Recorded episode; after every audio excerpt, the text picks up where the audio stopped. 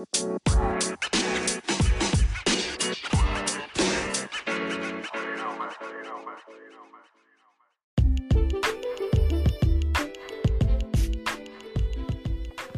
it's Madra coming to you on a special edition for today. This is going to be our prayer, our prayer points for the month of November, and I decided to do it a little differently. I normally post it online, but I decided to talk about it on the podcast. So here I am. And I believe that it would be a good idea, you know, through prayer and just seeking the Lord and by His grace and mercy from what He shows me.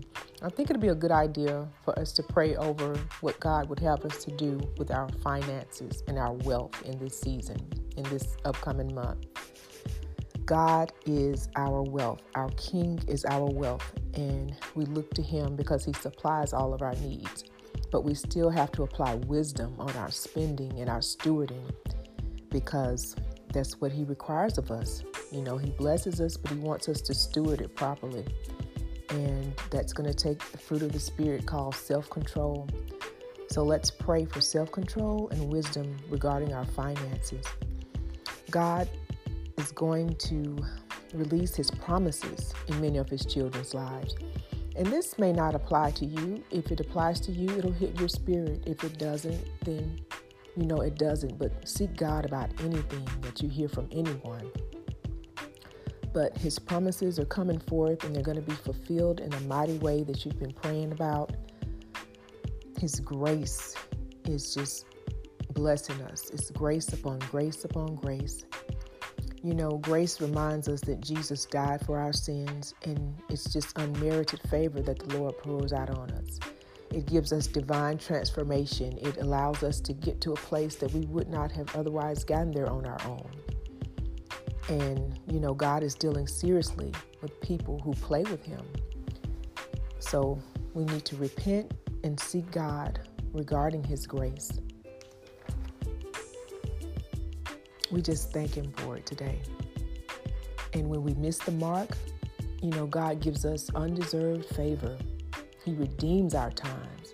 Even when we've made mistakes, even when we've messed up, even when we've made poor choices, we have to learn to forgive ourselves in this season. Just as well as we forgive others, we have to forgive ourselves for mistakes that have been made. God is able to redeem your mistakes, redeem your time, we need Jesus, and His mercy and grace can cover us in this area. And we just thank Him for that. Hallelujah. Where people have messed up by you and where you've messed up by yourself, remember that God's grace is sufficient and He's willing and He's ready to pour it out on you. And last but not least, believe in the purifying Spirit of God in our hearts. He's growing us up. He's He's maturing us. The Spirit of God is moving and ruling over our lives. He's lording over our lives, and we're to rest in that. Not rest in the sense of taking a nap or taking it easy, but just resting in what He's doing to our enemies on our behalf. And I'm not talking about humans, I'm talking about the enemies of our soul. We wrestle not against flesh and blood, we wrestle against powers and principalities and wickedness, evil forces.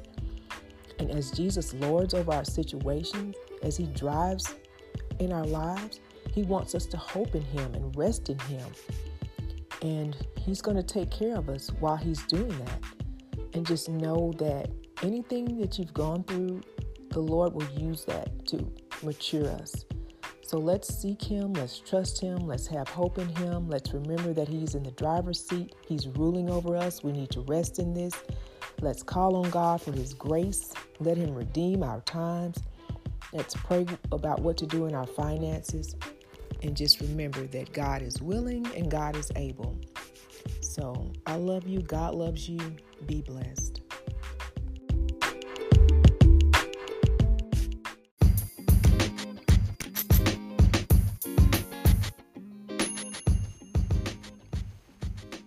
So, hey, did you think that was helpful? Did this inspire you? Drop me a line on my website on madrabell.com.